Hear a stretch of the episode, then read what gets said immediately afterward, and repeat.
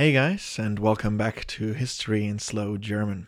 Before we dive into the next episode, I just wanted to let you guys know that from now on, we have vocabulary lists available on Patreon. If you visit History in Slow German, you will find lists for each episode that contain the most relevant and the most difficult words. I hope with this you can improve your German learning journey. Now, let's dive into the next episode. Hey guys, and welcome back to History and Slow German. Today we scrutinize the Open Skies Agreement of 1992, an accord allowing mutual aerial surveillance between the United States, Russia, and other member countries. I have a dream that one day this nation will rise up. Vive la France, libre, dans l'honneur et dans l'indépendance. Mr. Gorbachev, tear down this wall.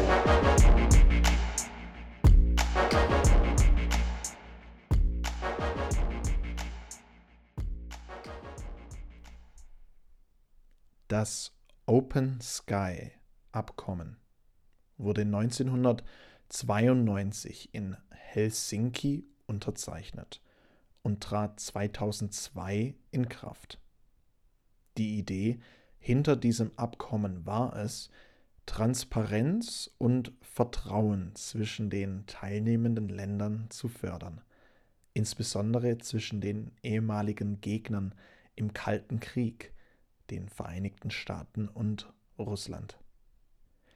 Gemäß dem Open Skies Abkommen erlaubte jeder Unterzeichnerstaat den anderen unbewaffnete Aufklärungsflüge über seinem Hoheitsgebiet durchzuführen. Dies sollte dazu beitragen, militärische Aktivitäten besser zu überwachen und das Risiko von Missverständnissen und Fehlkalkulationen zu verringern. Die Flüge im Rahmen des Open Sky Abkommens wurden von speziell ausgerüsteten Flugzeugen durchgeführt, die mit Kameras und anderen Sensoren ausgestattet waren. Die gesammelten Daten wurden dann allen Teilnehmerländern zur Verfügung gestellt. Obwohl das Open Sky Abkommen anfangs als vertrauensbildende Maßnahme gedacht war, geriet es im Laufe der Jahre in die Kritik. Einige argumentierten, dass fortgeschrittenere Satellitentechnologien die Notwendigkeit solcher Flüge überflüssig gemacht hätten. Die Vereinigten Staaten zogen sich 2020 aus dem Open Sky Abkommen zurück und Russland tat es ihnen kurz darauf gleich. Dies warf Fragen über die Zukunft des Abkommens auf und über den Zustand der internationalen Zusammenarbeit im Bereich der Rüstungskontrolle.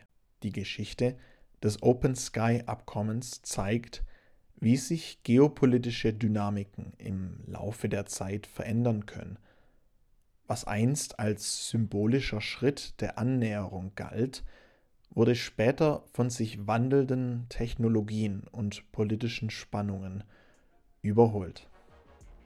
Und damit endet unsere heutige Episode über das Open Sky Abkommen von 1992. Ich bedanke mich sehr fürs Zuhören und bis zum nächsten Mal bei History in Slow German.